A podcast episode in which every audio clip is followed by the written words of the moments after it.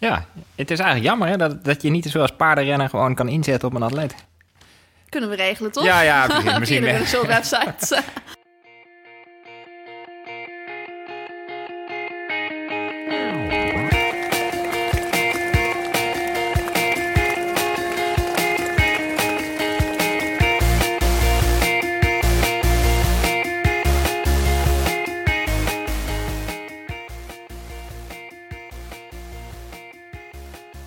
Welkom bij deze twaalfde aflevering van Suzy Q&A, de altijd gezellige podcast over hardlopen, training en wedstrijden. Ik ben Olivier Heimel, hoofdredacteur van Runnersworld en naast mij hier in Hilversum zit eh, Suzanne Crummins, nog altijd de nummer 2 van Europa op de 10.000 meter. Eh Suzanne, we gaan het eerst even hebben over de CPC.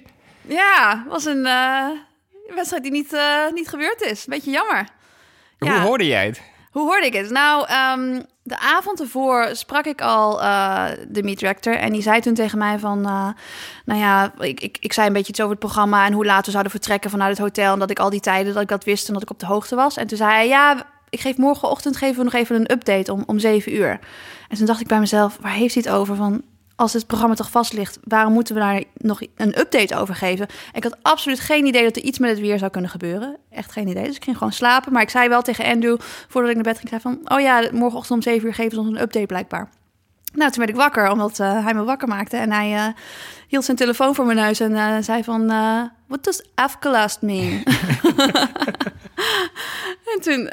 En toen keek ik ernaar en toen, eh, ja, het stond ook eh, cancelled. Ik zei, ja, it means cancelled. Hij zei, it's afgelast. ik zei, you gotta be fucking kidding me, you know. oh, moeten we eruit piepen die. Ja, ik kon het gewoon niet geloven. Ik zag het gewoon echt niet aankomen. En ik dacht ik echt van, is het niet een beetje overdreven? Want ik keek naar buiten en het waaide helemaal niet. En ik had zoiets van, kunnen we niet nu de wedstrijd lopen? Kunnen we niet gewoon allemaal zeggen van, allemaal iets eerder opstaan? Ik ben er klaar voor.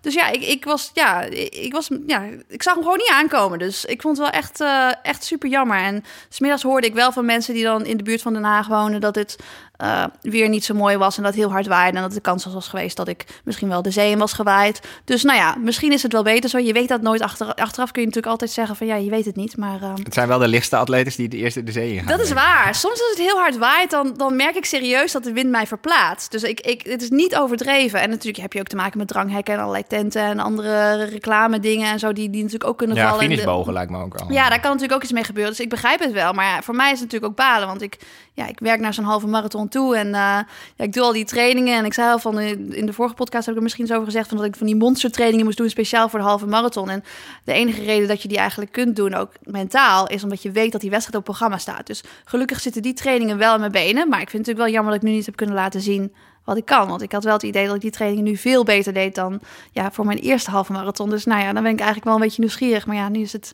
ja, nu komt het misschien niet meer uit om nog een halve marathon ergens in te passen. Dus dat is... eh, Nee, want je hebt wel gekeken, neem ik aan. Heb je zelfs heb- gekeken of je dezelfde dag nog ergens... eh, nee, dat niet. Want ik dacht wel... plaatselijke organisatie Ja. die opeens heel blij is. Dat... Nou, nee, ik wist natuurlijk dat de weersomstandigheden waren niet goed. En daar had ik me eigenlijk al een beetje bij neergelegd van... oké, misschien wordt het geen toptijd. Maar ik heb wel het idee dat ik zoveel beter ben nu dan eh, Ja. een paar jaar geleden. Dat ik, nou ja, misschien zelfs als het heel hard waait... nog steeds rond de 70 of net onder de 70 kan duiken. En nou ja, dat zou mooi zijn. Maar ik wilde eigenlijk vooral voor de winst gaan. En iedereen had natuurlijk te maken met dezelfde weersomstandigheden. Dus dat maakt al niet uit.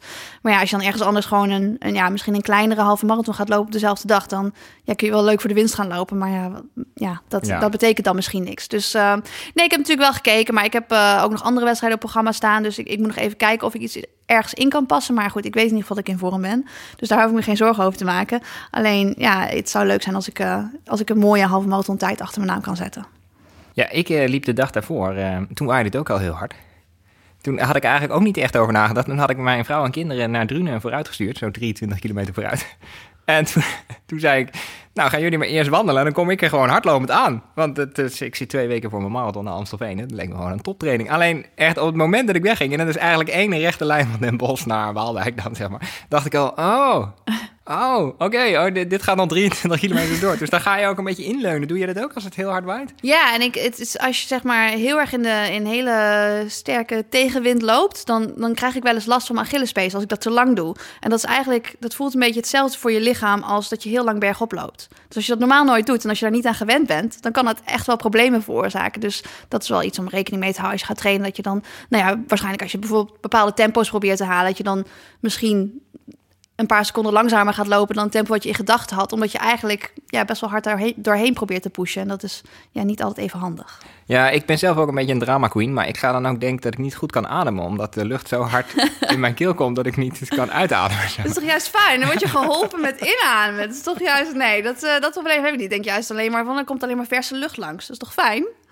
Ja, ik ging ook. eh, Ik, ik voelde een enorme bonding met de fietsers die ik dan inhaalde. Want fietsers hebben het nog veel lastiger. Als Ja, het dat is wel leuk natuurlijk. Dus dan ga je er even- even achter hangen en dan probeer ik Ja. al een gesprekje te beginnen. Maar mensen Ja. hebben die neiging veel minder dan ik zelf. Ja, Maar maar... echt ongelooflijk, hè? Wat een weer! Ja, maar zij denken, ja, ze hebben het natuurlijk vervelend dat ze toch nog ingehaald worden door Oh, dat- hardloper. De trap is door. Ja, het wordt steeds erger, ja. Ja. Eh, maar uiteindelijk begreep je het dus wel.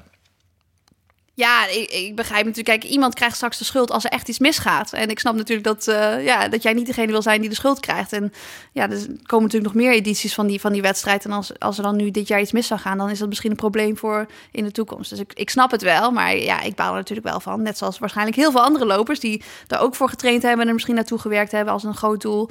Maar goed, eh, ja, als je geen andere wedstrijd op je programma hebt staan, dan kun je er natuurlijk voor kiezen om bijvoorbeeld volgende week ergens anders te lopen. Volgens mij is de Stevensloop in Nijmegen, dus Ja. dat is ook een halve marathon. Dus ja, er zijn wel andere wedstrijden om te doen. Alleen, ja, in mijn geval staan er ook weer andere wedstrijden Oh, achteraan. ik heb de oké, parenlopen oké. de week achteraan. Dus ik, ik moet echt eventjes overleggen met mijn coach en, en kijken wat we gaan doen. En eh, uiteindelijk zeiden we wel dat het belangrijkste was voor mij om die halve marathon trainingen te doen. En zoals ik al zei, dat is makkelijker als je ook echt een wedstrijd op het programma hebt Ja. staan. Dus heb ik mezelf lekker eh, voor de gek gehouden. Ehm, maar ja, we gaan kijken of ik het nog eh, ja, ergens ga proberen te laten zien. Ja, want ik heb veel verhalen over afgelastingen gehoord dan jaren later. En het is vaak ook dat je niet weet wat je niet weet. Zeg maar. Ja, zo is het. Er hoeft maar één burgemeester of een andere dienst te zeggen: dit gaan we niet doen. En dan ben je als organisator ook eigenlijk niet meer degene die beslist, natuurlijk. Inderdaad. Iedereen moet erin geloven. Eh, dus dat maakt dat soort dingen ook wel lastig. Bovendien waren er gisteren 40.000 gedupeerden en 40.000 mensen bij de klimaatmars. Oh, wauw. Wat een Ik zeg gisteren, maar ik bedoel zondag. Eh, dus eh, misschien dat het daar nog een beetje geholpen heeft. Ja. Eh, dan nog iets heel anders. Het is een beetje een eh, geïmproviseerde uitzending. Want we zouden hier vandaag over de CPC praten met Julia van Veldhoven. En Julia van Veldhoven is ziek en de CPC ging niet door. Maar we gaan toch een hele mooie uitzending niks maken. over te praten eigenlijk. Eh, maar dan, ehm Suzanne, ik weet dat je ook veel clinics geeft. Ja, klopt. Ja. Wat voor dingen vertel jij nou in een clinic? Nou, ik probeer eigenlijk ehm, mensen een beetje... Ik probeer ze natuurlijk iets mee te geven. Kijk, mensen denken vaak als je een clinic geeft... dat ik ze een training laat doen die ik zelf doe. Nou, de trainingen die ik zelf doe, die zijn te moeilijk om aan te passen op verschillende niveaus. Dus zeg maar, als ik met iemand een threshold run wil gaan doen... dan is het tempo heel uiteenlopend en hoe lang iemand moet lopen. Dus dat is eigenlijk niet te doen met een grote groep. Maar ik probeer ze tegelijkertijd wel iets te leren... wat ik zelf ook in mijn trainingen doe. Dus qua warming-up bijvoorbeeld. Voor mij is het altijd belangrijk als ik aan iedere training begin... dat zeg maar range of motion, dat dat, dat, dat goed zit. En eh, range acht- of motion, dat betekent dat al je ledematen zo ver kunnen strekken als ze strekken. Dat de beweging, de Ja. bewegingsvrijheid er is, zeg maar. Dus het hoeft niet eens zo te zijn. Je hoeft niet eh, keihard aan de yoga te gaan om jezelf dubbel te vouwen, zodat je ja, heel super flexibel bent. Want dat is ook niet handig voor hardlopen. Vooral voor lang als het lopen is dat eigenlijk niet nodig. Maar het is wel fijn als alle ledematen zeg maar vrij bewegen, dat daar, dat daar niet geremd wordt. Dus dat kan helpen om dan te rollen en te rekken. Maar je moet je er vooral bewust van zijn dat er een verschil is tussen links en rechts. Dat is eigenlijk het belangrijkste wat ik ze probeer mee te geven. En dan daarnaast is het belangrijk dat je de juiste spieren gebruikt als je aan het trainen bent. Dus daardoor, zeg maar, door te activeren. Ik gebruik vaak elastiekbandjes, maar je kunt het ook zonder elastiekbandje. Kun je allerlei oefeningen doen voor je training. Zodat je bijvoorbeeld je, je, je beelspier aanzet. Dat je je kuitspieren goed gebruikt. Dat je Achillespees niet overbelast. Dus er zijn er kleine oefeningetjes die helemaal niet lang duren. Want het is ook niet zo dat als, als hardloper is het vaak, nou ja, als je fulltime werkt en dan na de hand wil je nog even trainen, wil je niet ook nog even drie kwartier een warming-up doen. Je wil gewoon even snel een warming-up doen. Maar je moet weten waarom je een bepaalde oefening doet. En dat probeer ik ze eigenlijk vooral mee te geven. Dat we doen een oefening en dan vertel ik ze ook waarom je die oefening doet. En dan kun je er zelf voor kiezen of je dat nog steeds blijft doen. Vind je het zelf fijn dat je je Achillespees niet overbelast. En als je dat belangrijk vindt, dan blijf je die oefening doen. Maar het hoeft niet, weet je wel. Maar daarom wil ik ze het wel uitleggen. Dus eh, dat is eigenlijk het belangrijkste wat ik probeer mee te geven. Maar daarnaast moet het natuurlijk ook wel interessant blijven. Dus een beetje competitie erin en iets met estafettevormpjes en... Eigenlijk probeer ik het ook niet te lang en te, eh, te veel lange afstand gericht te maken. Want ja, dat is gewoon, dan kom je vaak heel ver met verschillende niveaus, vaak heel ver uit elkaar te lopen. En het is wel gezellig om het allemaal samen te doen. Dus nou, dat zijn eigenlijk de dingen die ik in de kliniek doe. Ik, ik begrijp het. En, de theorie achter acti- activeren is dat als ik gewoon ga lopen, Ja, dan ben ik geneigd om eh, sommige spieren eigenlijk minder te gebruiken dan ik zou moeten doen. Ja. En als je ze van tevoren een keer aanzet, ja, je moet ze even wakker schudden eigenlijk. Dat is het. Dus bijvoorbeeld je gluteus maximus, kontspier. Ehm, als je die niet gebruikt, als die uitstaat, dan ga je bijvoorbeeld eh, je hamstring meer overbelasten. Wat veel uh, marathonlopers krijg je daar last van. Natuurlijk als je veel kilometers maakt en ja, gewoon als je een beetje minder je op krachttraining en dat soort dingen richt, dan kan het zijn dat je dus zeg maar je hamstring en ook je rug daarmee eigenlijk overbelast. En je denkt misschien dat je dat niet nodig hebt, want je denkt ik ben geen sprinter, dus ik hoef niet uh, enorm af te zetten vanuit mijn kontspier. Maar als je dat dus als je die wat meer gebruikt, dan zorg je er gewoon voor dat die andere spieren ook een beetje rust krijgen. Dus uiteindelijk gebruik je alle spieren wel, maar je wil niet dat je alleen maar met je hamstrings aan het lopen bent. niet krijg je daar mooiere billen van. Ja, uiteraard. Helemaal beach ready. ik herinner me trouwens dat ik ook een keer een kliniek van jou heb gehad. En de laatste keer was op Papendal. Oh ja, en dan weet ik nog vooral dat we de, tegen een rondleiding was er een mevrouw die zei een verhaal van een half uur één keer het woord atletieker. En toen liepen we weg en toen zeiden we allebei atletieker tegen elkaar. Atletieker, ja, dat is prachtig. Mooi moment. Atletieker. ik heb hem ook erin gehouden. Ik vind dat zo mooi. Dat is een mooi woord. Ja, het is eigenlijk een klassiek woord wat nooit klassiek is geweest. Wat klassiek zou moeten Bring worden. back atletieker. Oh, het is tijd voor ons eerste segment, hoor ik. Ask Suzy. Stuur je vragen in en beantwoordt Suzanne die hoogstpersoonlijk in de uitzending. En we hebben weer wat vragen binnengehaald. Ook voor Julia trouwens. Oh ja, vooral voor Julia, toch? Ja, ja, maar die maar komen ik kan dan ook de wel voor volgende Julia antwoorden. Uh, ja, we, we, hebben met de Runners World wel eens een atleet uh, willen interviewen. En toen zei zijn trainer, stel de vragen maar aan mij. Dus uh, ik weet niet of Nick ooit zo ver gegaan is. Maar, nou, Nick is echt een man van weinig woorden. Dus als je hem een vraag stelt, dan krijg je waarschijnlijk een antwoord van één woord. Maar dat is wel altijd raak. Oké, okay. Ik kan niet wachten om hem naar jouw nail polish te vragen. Maar um, de eerste vraag komt van Peter Spruit. Die vertelt dat hij, net als jij, fan is van de Elliptico. Voor de luisteraars, dat klinkt als een wat verouderde Efteling-attractie. Maar in werkelijkheid is het een soort step. Uh, hij staat hier ook. Ja, hij heeft net een nieuw bandje. Oké. Okay, ja, hij heeft een vers ja. bandje. Ja, hij was lek. Oh, oh, wow. Ja, ja. ja dat is de reden dat ik waarschijnlijk uh, dat er geen stoel voor mij is. Ja. Namelijk de elliptico in de woonkamer. Maar het is een soort step die de loopbeweging imiteert. Um, ja, klopt.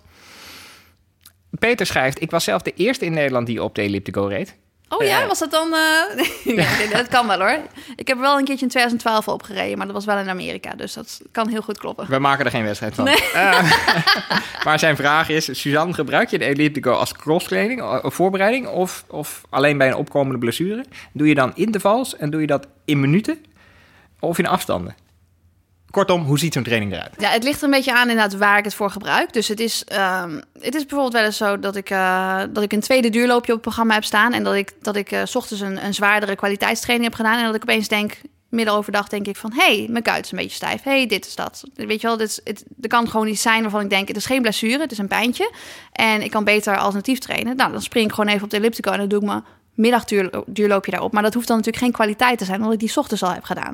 Dus op zo'n moment is het gewoon, dan ga ik er 45 minuten tot een uurtje op staan. Uh, ik zet iets van Netflix aan en ik ga gewoon kijken en het is gewoon één tempo. En nou ja, dat is gewoon een soort van duurloopje. Maar als ik zeg maar meerdere trainingen erop doe, als ik bijvoorbeeld een aantal dagen achter elkaar niet kan lopen, om wat voor reden dan ook, dan zou ik wel ook kwaliteit erop proberen te doen. En dan doe ik inderdaad meer intervalblokjes. En dat is eigenlijk hetzelfde als wat ik op de fiets of in het zwembad zou doen. Dus probeer, uh, nou ja, de intervallen vrij kort te houden, maar ook met korte pauzes. En in de pauze ook wel gewoon goed nou ja, door te ellipticoen. Want je wilt natuurlijk niet je benen stil, stil laten hangen, want dan, ja, ja dan rust je echt gewoon veel te veel uit. Um, maar ja, dan probeer ik vaak gewoon... Uh, ja, je moet een beetje creatief in zijn, maar je wilt natuurlijk een, een, een bepaalde, tijd volmaken. Dus zeg maar, dan zou ik bijvoorbeeld een training van een uur willen doen. En waarin ik dan uh, ja, misschien begin met wat één minuten blokjes met, met, met 15 seconden pauze of zo. Uh, en dan misschien ergens een wat langere blokjes van vijf minuten. Maar meestal niet langer dan vijf minuten kwaliteit. Want ja, dan merk ik gewoon dat je langzaamaan ook langzamer begint te gaan. En ja, dan heeft het niet meer zoveel nut. Dus ik probeer wel echt mijn hartslag gewoon goed hoog te houden. Maar kan je er echt op sprinten? Kun je er echt op sprinten? Uh, ja, je kunt hem behoorlijk zwaar zetten. En ja, weet je wat is? Als ik het binnen doe, dan, dan staat hij op de tax. En dan, dan kun je gewoon de versnelling omhoog zetten. En de tax staat erop. En dan heb je flink wat weerstand. Maar ik vind het nog veel leuker natuurlijk om buiten te doen. Dus als het weer goed is, als je niet omwaait, zoals afgelopen weekend. Dan is het wel echt superleuk om gewoon buiten te, te ellipticoen. En dan, nou ja, als ik op vlak terrein, zoals rond Hilversum is het vrij vlak. Dan doe ik inderdaad een programmaatje. Maar wat ik in Nijmegen bijvoorbeeld heel veel deed, is gewoon uh, nou ja, rondjes even heuvelen loop. En dan iedere keer als, er, als ik bergop ging, dan was dat kwaliteit. Totdat ik boven op de berg was. En nou ja, als ik dan weer vlak of bergaf ging, dan bleef ik ook wel gewoon goed een soort van duurlooptempo aanhouden. Maar bergop was echt all-out. En dat is wel echt heel leuk om te doen, want dan bepaalt ja, het terrein eigenlijk jouw programma. En dan gaat de tijd ook heel snel voorbij. Ik heb dit ding nog nooit in actie gezien, maar als je een stevige berg... Je hebt het toch opgestaan? Ja, dat is waar. Ja, maar ik bedoel nooit in de natuur. hè. In het wild. een van de vele dieren die ik nog nooit ben tegengekomen. Maar ehm, als je een berg afgaat, gaat het dan opeens heel hard ook? Zo Ja, dat wel. Dus dat is wel een beetje het nadeel, vind ik, dat als je het buiten doet, is natuurlijk als, als, als de berg af, als dat, als dat heel lang is en heel steil, dan op een gegeven moment kun je eigenlijk niet meer meetrappen, omdat je dan ja, eigenlijk niet genoeg weerstand hebt. Maar misschien ben ik ook wel gewoon een scheiterd, omdat ik dan denk van ik ga te hard. Want je staat er best wel hoog op. En ik weet ook nog wel dat ik in, in Nijmegen wel eens op van die fietspaden op de elliptico stond. En je staat gewoon veel hoger dan een fietser. En eh, ja, de gemeente die knipt de takken mooi hoog genoeg, mooi hoog genoeg voor de fietsers. En dat ik er wel eens op stond. Ik, ik had wel altijd een helm op, maar dat ik opeens een tak zo midden in mijn gezicht had, omdat ik een beetje aan het wegdromen was. Dus eh, ja, het is wel gevaarlijk, maar ja, je kijkt wel mooi boven alles uit. Ja, ik kan niet wachten om een filmpje te maken. Ja. Hey, ehm, volgende vraag. Dat is een vraag van eh, Vienna Romané. Prachtige naam. Eh, Vienna was eerst baanatlete, maar kwam toen op, tot bloei op de weg. En eh, zou nu weer van de 10 kilometer naar de 1500 meter willen overstappen. Maar de, haar vraag is wat het belangrijkste is waar ze op moet letten. Wat is voor 1500 meter training het allerbelangrijkste? 1500 meter is zo'n is echt een ingewikkeld onderdeel. En het ligt er ook een beetje aan wat voor een atleet je bent, hoe je daarvoor traint. Want je kunt natuurlijk vanaf de 800 een beetje meer richting snelheid een pure 1500 meter loper zijn die dus ook geen 5 kilometers kan lopen. Maar er zijn ook heel veel atleten die inderdaad wel een goede 5 kilometer ook kunnen lopen en dan ook 1500 lopen. En zo'n atleet, nou, als zij van de 10 kilometer komt, zal zij waarschijnlijk op zo'n manier voor de 1500 ook moeten trainen. Ehm, toen ik zelf voor de 1500 trainde en me daar ook echt op richtte, ben ik langzaamaan richting de 5 kilometer gegaan. Maar ik trainde dus als 1500 meter loper. En toen liep ik niet zo hard als toen ik voor de 10 kilometer begon te trainen. En vanuit daar ook 1500 meter sliep. Dus wat ik ervan geleerd heb, is dat ehm, pure snelheid is, is voor mij en voor veel lopers die van een langere afstand komen, niet zo belangrijk. Want ehm, uiteindelijk ja, is de snelheid ook natuurlijk niet. Het is wel, wel fijn als je de laatste ronde heel hard kunt sprinten. Maar hoe kom je bij die laatste ronde zo snel mogelijk? Dus dat is zeg maar, dat is de grotere uitdaging dan de laatste ronde hard sprinten. Dus voor mij was het belangrijk om nog steeds bijvoorbeeld eh, lange thresholds te doen. Wat je niet zou zeggen, maar lange thresholds om, om zeg maar gewoon wel die goede inhoud te hebben om een goede 1500 meter te kunnen lopen. En daarnaast wat ook heel erg geholpen heeft voor mijn 1500 is heuveltraining. Gewoon, eh, nou ja, zoals die training die ik nu nog steeds doe eigenlijk. Zes keer 800 meter, gewoon heuvel op hard en langzaamaan terugjoggen. Je gaat dan zo kapot tijdens die 800 meter, maar je hebt best wel een lange jog natuurlijk terug. En dat doe je dan zes keer. Dat is gewoon een, ja, een training die heel erg bij de 1500 meter kan helpen. En natuurlijk op de baan kun je bepaalde baantrainingen doen met 400'tjes en weet ik wat allemaal. Maar ik denk dat je gewoon niet moet onderschatten dat je nog best wel veel inhoud voor de 1500 kunt trainen.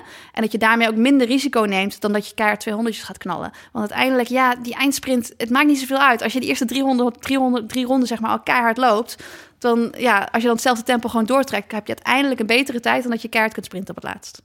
200 zijn natuurlijk wel het leukste om te doen, maar... eh, Ja, natuurlijk wel het leukste om te doen, want het vooral eigenlijk gewoon een soort van tapertraining is. Dus die kun je misschien, eh, die kun je misschien lekker in de laatste week doen. Hey, eh, dan nog een, hele specifieke vraag van eh, Davy. Ik zit vanavond naar het EK Indoor te kijken. In Glasgow dus, niet in Birmingham. Dank Davy. Eh, ik zag dat de Atletiek Unie in een van hun eh, stukken het ook al over had genomen trouwens. Dat Birmingham, ja, maakte één me, van dat. Het schijnt heel verschillend te zijn. ja, ik hoop niet dat de VVV me op een dag belt. Ehm, ik zie dat Richard Dauma samen met iemand anders in dezelfde baan moet starten op de 800 meter. Levert dat niet ontzettend veel hinder op en dus voordeel voor andere atleten? In de 800 meter. Ja, Eh, volgens mij is het indoor in de 800 meter zo dat je eigenlijk iedereen een eigen baan krijgt. Had ik het idee. Dus misschien is dat zo dat er iemand naar een volgende ronde is verplaatst. Want als er protest wordt aangekeken... Ja, ik weet eigenlijk niet... Nou ja, dat- outdoors, eh, Oh, je dat was samen in de de baan, eerste ronde natuurlijk. ja, Dat was de eerste ronde. Ja, dat is misschien pech hebben dan. ja. Ja, ik kan me voorstellen dat het... eh, als je met z'n tweeën en vooral twee mannen in zo'n klein... klein Oh, omdat die breder zijn. ja, omdat niet je- karakterologisch. Ja, ja, inderdaad, omdat ze zo agressief zijn. Ja, nee, omdat je, als je met z'n tweeën in zo'n baan staat, dat je dan... Ja, je kunt niet naast elkaar lopen met... eh, zo'n Nee. indoorbaan is ook smaller dan een outdoorbaan natuurlijk. En de bocht is krapper. Ehm, dus ja, eigenlijk bij de start weet je al dat een van de twee voor zal moeten gaan. En ik weet niet of, of, of zij dan zouden overleggen en zeggen van ik ga hard starten. Ja, ik je- deed dat meestal wel. Ik gebaarde zo van, ga, Ga jij voor? Ga, ga jij voor? Ja, maar... Gentleman als ik was. Ja, gentleman. Ja, eh, dus ja, het is, natuurlijk is het, het kan vervelend zijn, maar na, na 100 meter outdoor kom je sowieso bij elkaar en moet je toch vechten om je positie. En indoor kom je ook bij elkaar en moet je vechten voor je positie. Dus ja, eh, dat is de 800 meter. Dat, dat is wel, je moet, Nou ja, je en het grappige- tactisch, tactisch moet je gewoon heel sterk zijn voor een 800 meter. Meter. En een beetje gemeen, want het valt me wel op, zo gauw we dan 1000 meter gingen lopen, dan stonden we opeens niet meer in banen. En dan werd het pas echt een veldslag. Ja, dat, ja, dat was vroeger bij de, bij, de, bij de babypillen was het al een veldslag. En dat is eigenlijk nooit veranderd, toch? Nee, daar zouden ze iets aan moeten doen. Ja. Hey, heb jij nog een beetje gekeken naar het eh, EK in Glasgow? Ja, ik heb het uiteraard gekeken. En ik heb ook gekeken de avond dat er natuurlijk... Wat was het? Vier medailles in drie kwartier of zo? Ja, ja, ja. Ik, eh, ja, ik vond het. Ik, ik was op zich niet verbaasd, want ik weet dat het gewoon goed gaat met de Nederlandse, Nederlandse atletiek. En het gaat ook heel goed met de vrouwen. Maar de mannenmedailles, die had ik niet zien aankomen. En dat was wel echt heel leuk. Maar ik dacht wel van, ja, als mensen dan, er zijn natuurlijk mensen die dan vlaggen meenemen. Ik dacht wel van, zouden ze wel genoeg vlaggen hebben meegenomen? zouden, ze, zouden ze naar de mixzone zijn gegaan en gezegd tegen Lisanne van... hé, hey, we hebben je vlag nodig voor Joris. Want opeens zijn er toch vier. Ja, we hadden er drie ingepakt. En denk ik, ja, wat, weet je wel, ik kan me voorstellen dat het toch een soort van verrassing was. Maar, ja, ehm, voor ons was het ook heel hard werken bij Runners World. We hadden een nieuwe online manager. En ik, ik Ja, zat in. Portugal. En eh, ja, ik, ik zeg altijd medaille is posten. Ja, maar medailles posten, zo het, was, is het. het. ging maar door. Ik, ik zag ook dat we wat afhakers hadden op onze sociale kanalen. Omdat het gewoon op spam leek op een gegeven moment. Maar ja, je kan moeilijk zeggen, ja, ja, Ja, weet de, je. de ene medaille is... Ja, Nee. nee, ik vind dat iedereen, eh, iedereen verdient die aandacht. En dat is ook wel echt wel heel leuk. Eh, ik weet niet, van tevoren wel, eh, heb ik wel gehoord dat iemand zei van... ehm, dat ze dachten dat er geen medailles gewonnen zouden worden of zo. Dat, het, dat de pers een beetje negatief daarover was. En toen dacht ik van... Ja, het maakt ook eigenlijk niet uit. Indoor maakt het niet uit waar je in de ranking staat. Als je weet dat je gewoon kwaliteitsatleten hebt... en je stuurt, stuurt die naar een EK... en nou, ja, met, zoals ik al zei, met Nederlands atletiek gaat het gewoon goed... dan, dan weet je gewoon dat ze met medailles terug gaan komen. Dus eh, wat dat betreft was het, verbaas ik me daar dus weer niet over. Ja, ik weet van een zekere verslaggever. Ik weet ook dat hij luistert. Dat, eh, ik wilde afspreken dat hij eh, voor iedere medaille een stuk mocht schrijven. En hij zei, ja, ik verwacht niet zoveel medailles. Dus ik schrijf liever per dag een stuk. het waren drie dagen en vier medailles. Super druk. Ja, nee, leuk. Ehm, heb jij Lara Moore ook nog gezien? En dat viel mij dan specifiek op bij de 3000 voor vrouwen. Ja, 3000 voor vrouwen was echt... Ik wist van tevoren al dat het het sterkst bezette onderdeel zou zijn. Dat is echt... eh, nou ja, gewoon heel veel goede Europese atleten deden mee. En, en op Twee Nederlandse atleten ook. En twee Nederlandse atleten natuurlijk. En ja, het is gewoon, het gaat gewoon heel goed met, eh, met, met de internationale, vooral Europese lange afstandloopsters. Dus dat is gewoon van een heel hoog niveau. Met Laura Muur en eh Klosterhalve natuurlijk, de Duitse. Eh, maar ook een paar andere Europeanen en natuurlijk de Nederlandse meiden. Eh, dus ja, ik, ik keek wel uit naar die wedstrijd om die te kijken. En eh, nou, het, het stelde niet teleur. Het was een spannende wedstrijd. Ja, wat mij vooral bijbleef was Laura's blik. Die was nogal... Determined. Ja, Determined. maar daar staat ze onbekend of... eh? nou ja, ik weet dat ze altijd wel, als zij gaat sprinten, dan, eh, dan is het echt zo'n pitbull, hè? Ja. Dat is, eh, dat- dan denk je van, die, die, die zet de tanden erin en die laat niet meer los. En zo is het ook wel een beetje. Eh, ja, nee, ja, goed. Ik wist natuurlijk wel dat ze uiteindelijk die wedstrijd zou winnen... als, eh, als de Duitse haar niet had afgeschud voor de laatste ronde.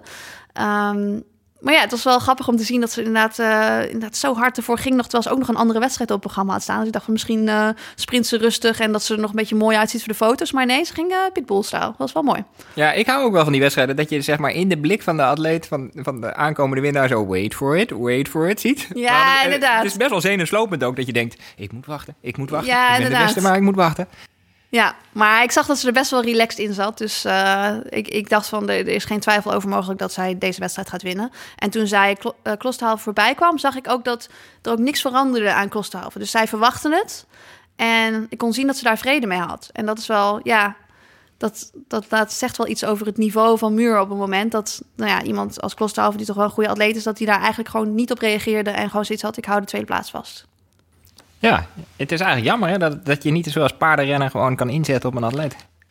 Kunnen we regelen, toch? Ja, ja, precies. Misschien, website.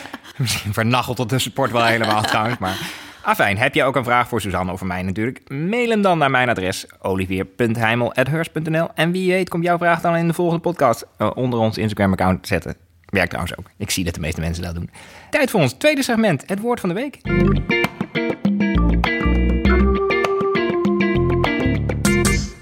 Bijgeloof. Bijgeloof. Ben jij bijgelovige, Suzanne?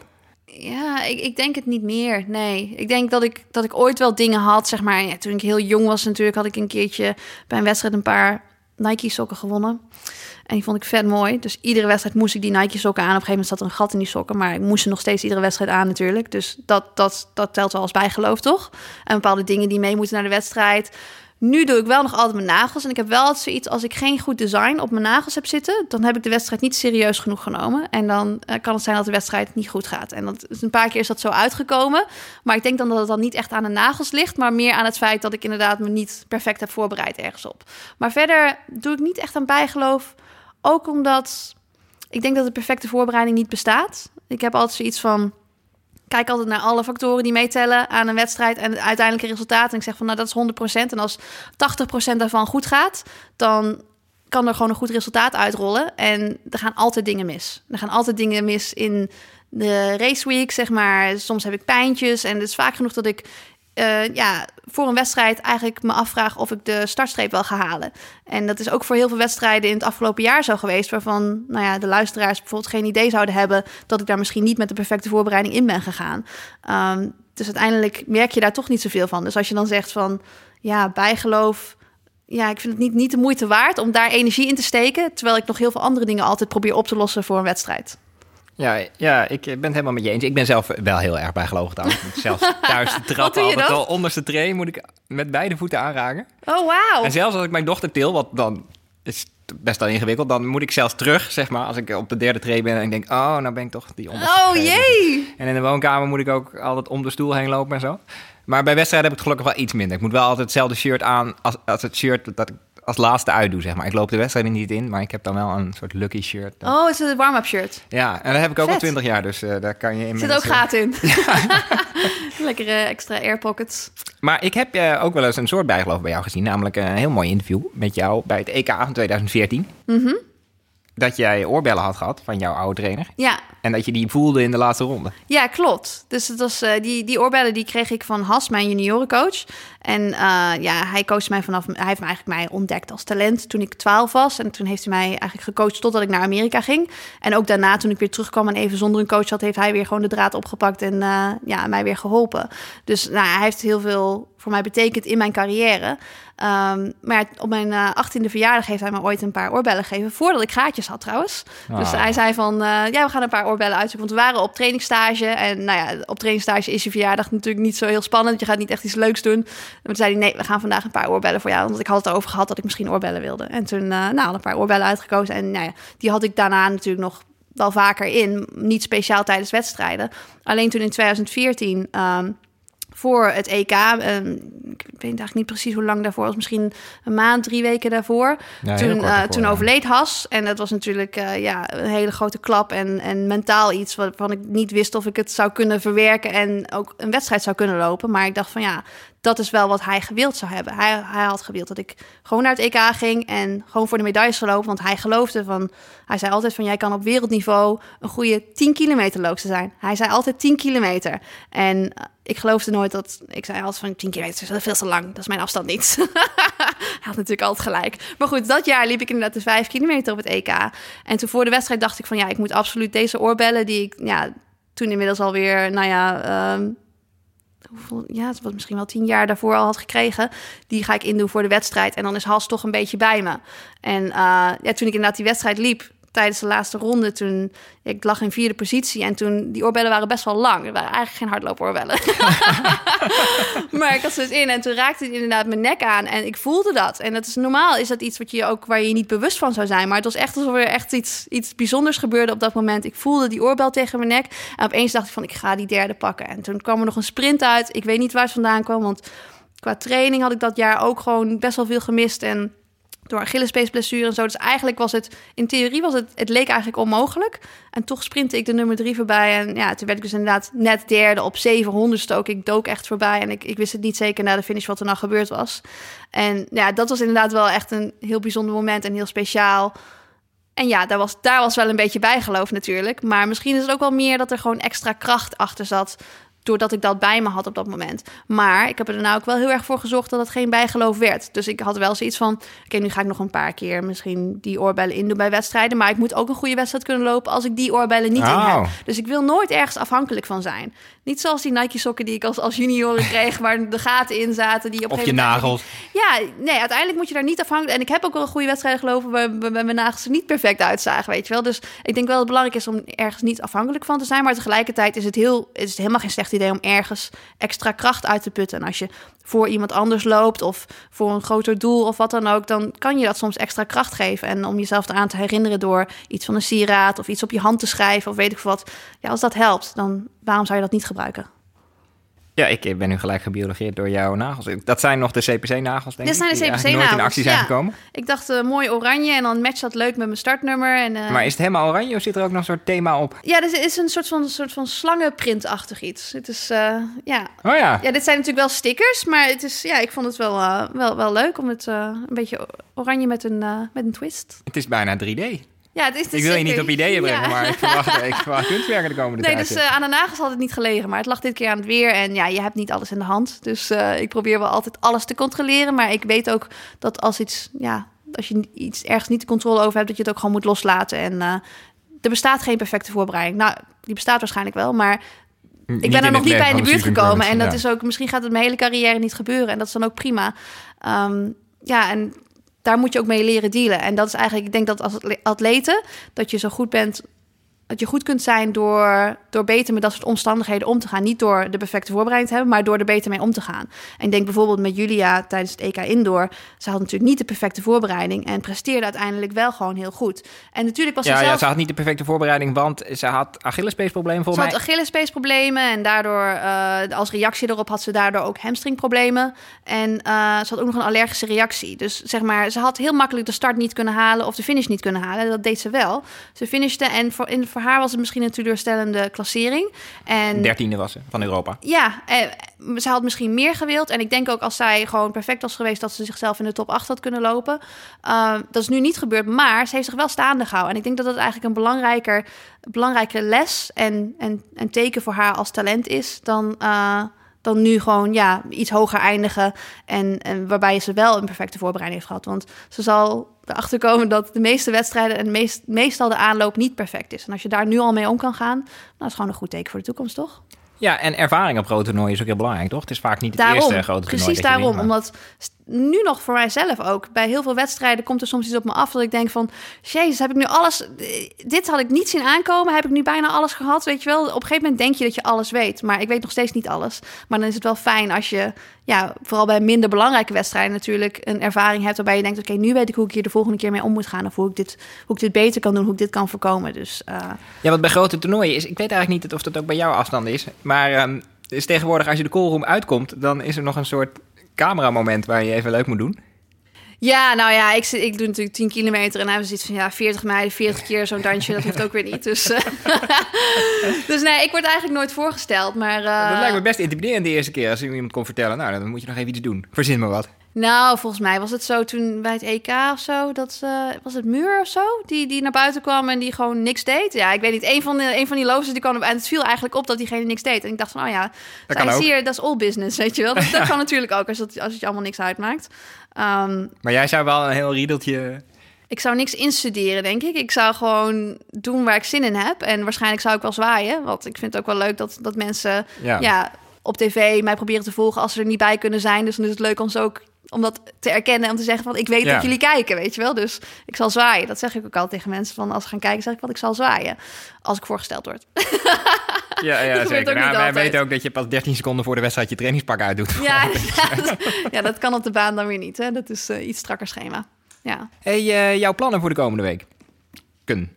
Weken, ja, uh, komende weken. Nou, ik, ik ga dus de parelloop doen sowieso, de 10 kilometer. In Brunsum? Ja, daar ben ik nog nooit geweest, dus dat is, uh, ja, het is wel leuk in Limburg. Mijn, mijn moeder komt ook uit Limburg en ik heb vroeger heel veel, ben ik ook heel veel in Limburg geweest. En nu kom ik daar eigenlijk niet meer zo vaak, maar om daar, voor wedstrijd, om daar wedstrijden te lopen vind ik wel altijd heel leuk en gezellig.